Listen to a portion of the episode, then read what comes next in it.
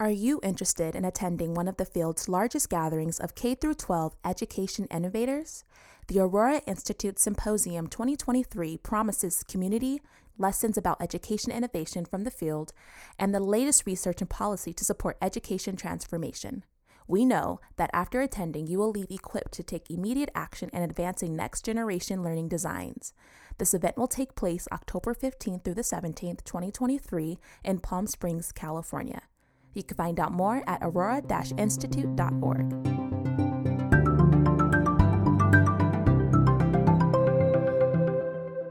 You're listening to the Getting Smart podcast. I'm Rebecca Midles. Today I'm joined by Laurie Gagnon, Competency Works Program Director and author on some recent publications from the Aurora Institute Next Generation Credentials and the Work Based Learning Policy. We will add the links to these publications in the show notes. Hey there, Lori. Hey. Also, as an example of states moving forward to help advance innovations in its personalized competency based learning pilot program, Utah has partnered with the Mastery Transcript Consortium to provide the learner record and resources to schools and districts making the shift. We're excited to have Cory Henwood, Innovation Director at Iron County Schools in Utah, join us to discuss some of this work, which was highlighted in the recent Aurora Institute report. Hello, Cory. Hey, Rebecca. Thanks for having me. Well, let's get started. According to UNESCO, Next Gen credentials will record focused learning achievements. They will verify what learners know, understand, and can do. How might Next Gen credentials address the challenges of verifying and recognizing learners' diverse skills and competencies while also aligning with quality assurance standards? Yeah, this is at the heart of it uh, our current, you know, the typical high school transcript in K 12 now, a high school transcript is a, a laundry list of courses um, that a student took in high school and the grades that they got. And we don't really know what that represents, but we know that there's variability um, in what skills and knowledge students have as and that led to those grades.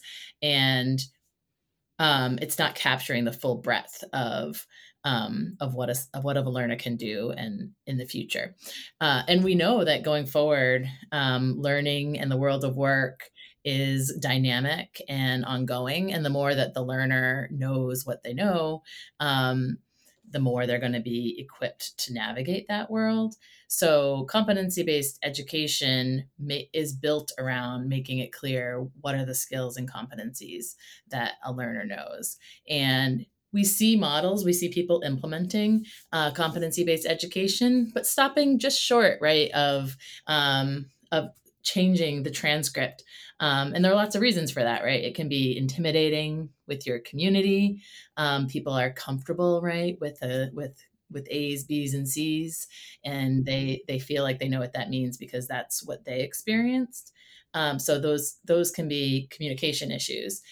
But really, when we think about how do we know what learners know, shifting to competency based education means having evidence for all of those competencies and having local processes that are supported right by guardrails at the state um, and federal level but that are really owned at the local level to say we know what evidence has gone into certifying this learning. And i think those local processes really set the stage for um, the quality insurance assurance piece um, that you're talking about.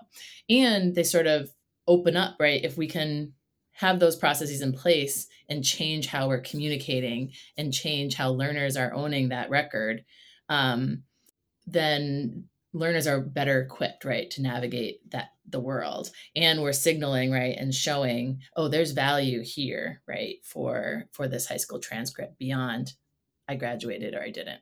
I think what I hear you say, well, many of us in the field of personalized learning have supported that revision for transcripting, as you mentioned. And what I think, what I also appreciated that you highlighted is how many often, you know, stop early. I don't want to say fall short because maybe they're still in process, but can be easy to kind of stop short of that in the work. What I think I hear you saying is that Aurora sees this as a really important element to advancing competency based education, and that that's really important because it's also part of the storytelling. Is that right?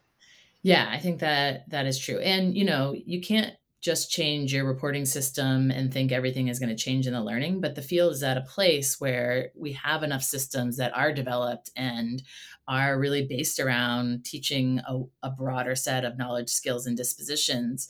Uh, and so much of that information is getting lost. So as you implement and develop your system right you naturally want to align right these pieces and i think the transcript is one of those pieces where we can align to the rich learning that's happening um, and you know we now have enough places that i think have that have the groundwork laid and i think there's a um, a case to be made right in building momentum in the field that this is possible uh, and there's a little bit of a who goes who goes first right i think especially with the transcript and there's often um, not just the familiarity that i mentioned before of like well i got a's and b's and i knew what that meant uh, but also the concerns about um, getting into college and um, having access to the things that a high gpa um, promises and even though there are ways right where um, competency based transcripts are accepted at a lot of universities um, i think that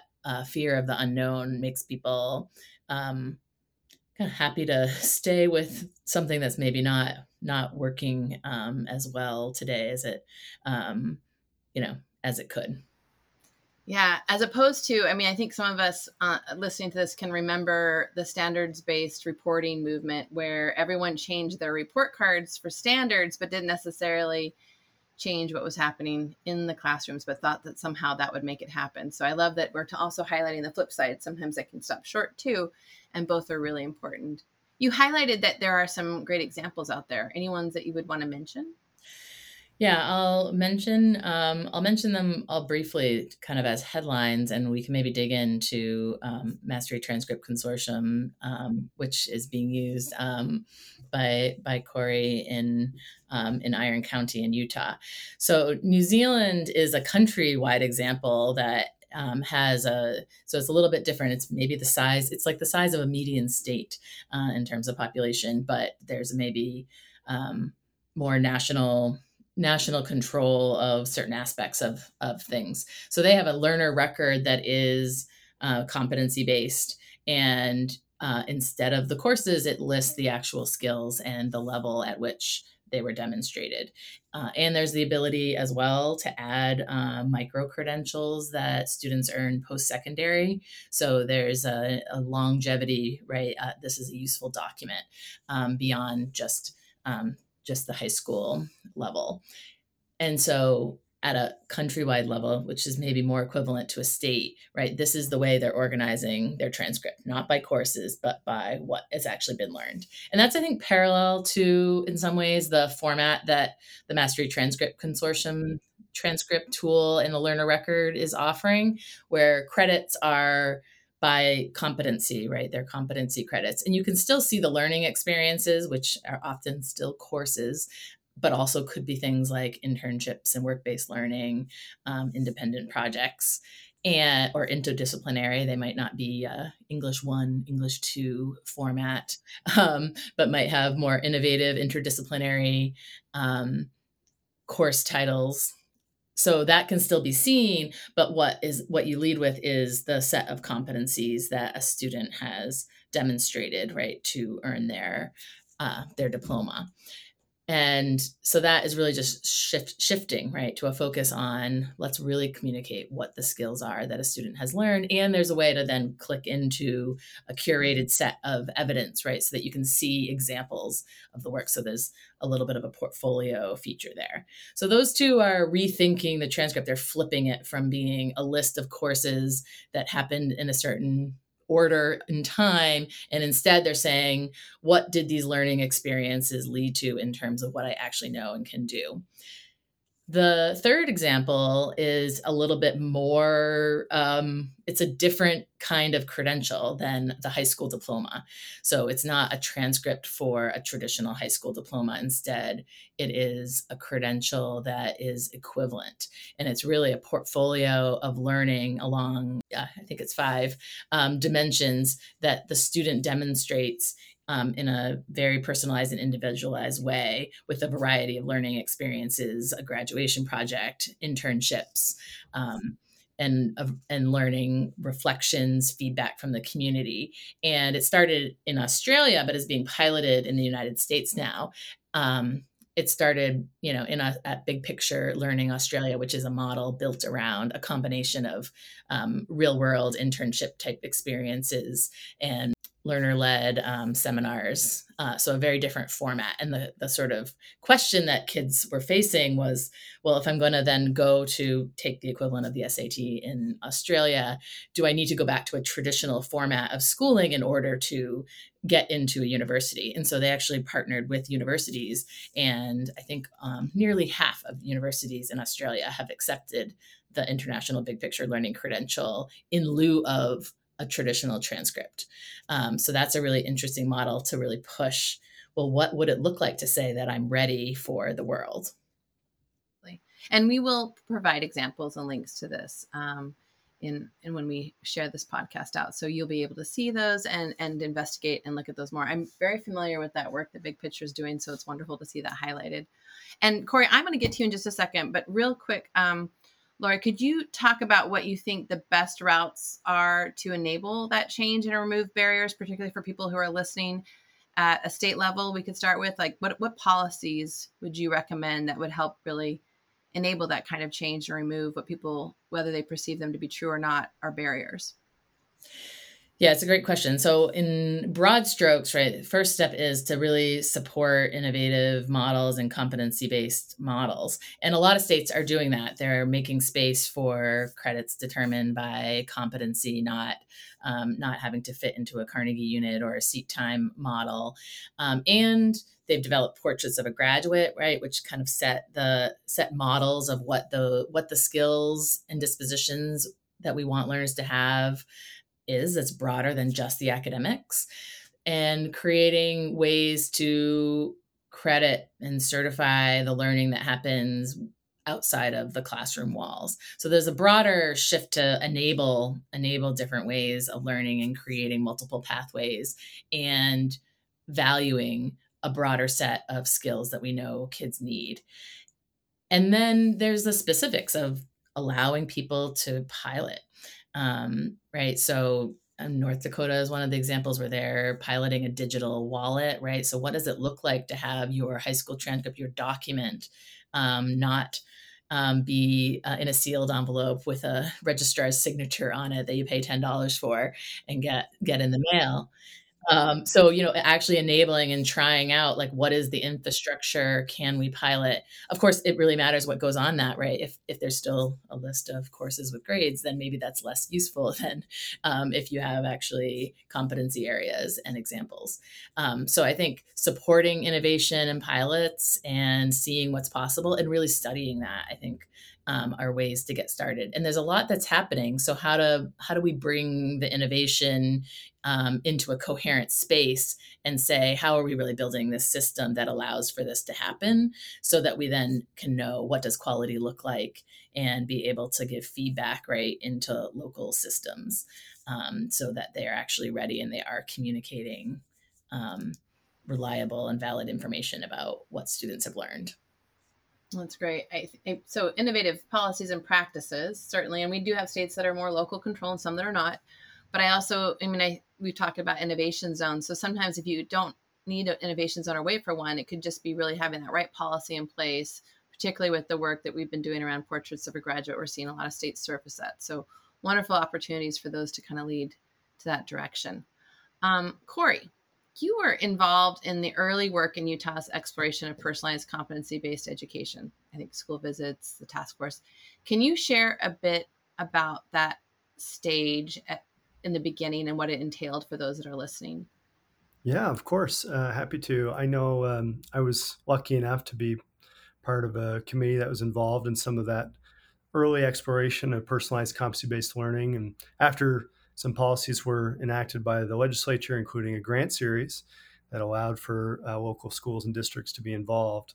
Uh, we were involved in a space around determining what exactly that meant. At the time, the definition was a little uh, less defined for our state, and also what that looked like in practice. So we were able to visit uh, schools across the country. I was able to go to uh, Kettle Moraine School District for one that uh, really was an eye opener for for me and the others who visited, which was an excellent uh, Kickstarter to some of the work that we did further on in that grant series, implementing and expanding that work in our schools and districts. So. So Kettle Moraine, I, we write about them quite a bit, and we and they're really known for their um, teacher-led pathways and professional learning. Is that what the piece that was inspiring for you? Is just to think about ways you would organize to build capacity. Yeah, I think um, part of the pieces that were interesting to me were their portrait of a graduate, which we hadn't defined yet, either as a state or as a district. Um, some of their work in more personalized learning space to allow students and give them the customized supports they need in order to meet those competencies. That was certainly another piece. And uh, of course, the flexibility around um, teacher leadership and some other things were, were elements of that too, I think. But overall, we were just really impressed with the work they had done in allowing for more choice schools, you know, series of charters within their district. Uh, to allow for those opportunities for parents and students interested in that type of education to engage in it. Um, so that's that's a model that we took to our school and our district uh, to to really allow for more magnet type programs, these kind of innovation zones within our district, uh, to have students access that and families access that that were most interested, and start with the willing, if you will. Yes, the willing, the coalition of the willing. Um, I don't know if you use this continuum, but they have this great one too that is about when you are more teacher directed or curriculum directed, when it becomes more student focused and then student led. And i think that can be a really helpful continuum because you know we're not always in one right? There are times when we have to kind of spread that around.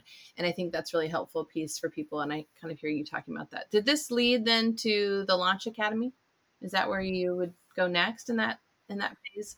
Yeah so um, from i guess this series of exploration in this grant series we then were offered um, basically an opportunity to look at implementing this and in a planning grant that we were offered that allowed us to bring in teachers and community partners students who were interested and parents to help design what a program like this might look like and it ended up uh, being launch high school was the first uh, program in this and so we have uh, we went through a series of this planning grant allowed us to travel to go see other places that were doing this type of work. We visited uh, some XQ schools, one in particular in Florida PSI High uh, was of great inspiration for our group.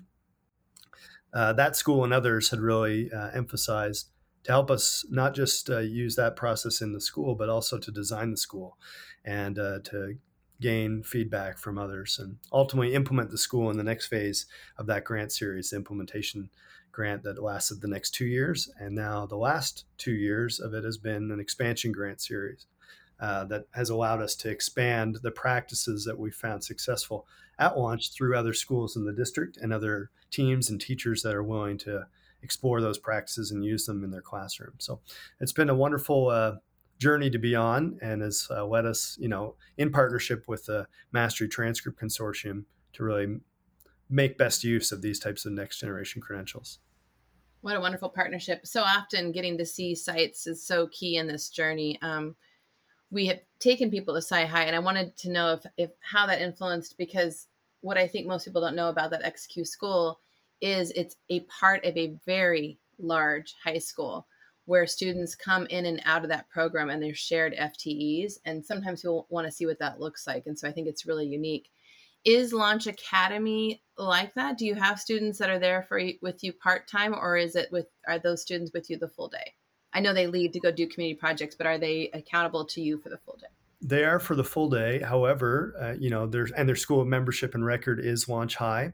However, students can leave the school for other classes on their other day. So we use an A day, B day schedule, and on their B day, if you will, they would return potentially to their boundary school to take advantage of you know their gymnasium or their large wood shop or other things that we just don't have at the school or they could take those classes online so we see a mix of those or with our other partner programs at the universities and colleges next to us so so uh, yeah while they're with us for a day they're engaging in uh, project-based learning very personalized and self-directed learning and uh, demonstrating competency that they have understood the key competencies meant for each course and, and each uh, class that they take here with us at launch. You can see how that AB structure would be great for the leave to learn big picture model as well, right? So like the two days a week, and so it's great that you highlight that. Um, You call your Portrait of a Graduate the Iron Essential Eight, and I believe these are used as credit areas for the mastery transcript. Can you share highlights about what that process would look like if people are thinking about making a shift like this? Yeah, so we've taken this partnership that the state's offered in the grant series with Mastery Transcript as an opportunity to focus on our portrait of a graduate and highlight what were previously the uh, undefined or unquantified areas of learning, right, with uh, these essential skills. And the essential skills designated by our community have been called the Iron Essential Eight, include, you know, the four C's, if you will, as well as uh, resilience, growth mindset, financial literacy, responsibility, to name a few others. So we've basically taken that piece and incorporated them into the master credit areas in our transcript. Now, students at Launch High School, for example, engage in a lot of projects where they're both developing and exhibiting these essential skills on a regular basis. And so they can take evidence from those projects and the work that they've done, both in the community and at the school, and take those pieces of evidence and attach them to mastery credits in those areas.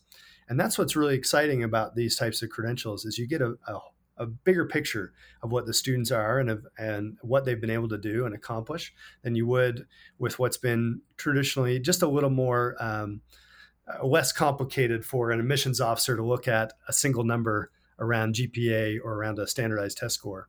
And as those numbers become a little less uh, indicative of success at the post-secondary level, some of those, you know, around state uh, or you know, uh, standardized test scores not being required for admission, admissions officers are, are looking for other ways to differentiate and to uh, highlight students that might be most successful at their institutions. So that's what we found as we've sent some of these uh, transcripts out to our local and, and beyond local universities. So mm, that's great to hear. What a great partnership a lot of great work happening with the mastery transcript team as well at state levels and um, wonderful to hear it at, the school level from your perspective yeah, I think that's one thing to highlight about the Utah case is the way that the state is creating the space, right? They and they're involving they're involving local educators from the beginning right in visiting schools and then really creating they've, they've been very systematic at expanding their cohorts in the grant program. So even though some districts maybe um, and some of the districts in, in utah are are giant compared to what we see out you know um, on the east coast um, so some may just be getting started, but it's nearly half of the K 12 public education students in Utah are in a district that's affiliated and is has a, a, a grant um, in the personalized competency based learning. And so just allowing that space and encouraging, I think, is a real model, as well as facilitating partnerships, right? Such as with uh, Mastery Transcript Consortium, so that those tools are available. And I think kind of creating that space and making those connections makes it a lot easier, I think, to engage in this work. Uh, and hopefully that also brings out communication loops where they can see where the barriers are in the work and then work again it's all about alignment and aligning um, policies so that this work can happen i would like to pitch at this point how useful the resources are that Aurora has around communication too. I think it's really helpful for people who are talking about this at a school district, regional, state level to have those visuals, the data, and all of those wonderful white papers. So just letting people know we've got great communication resources to help as you get this word out and how to bring people in. I know we're talking about making sure teachers are at the very beginning.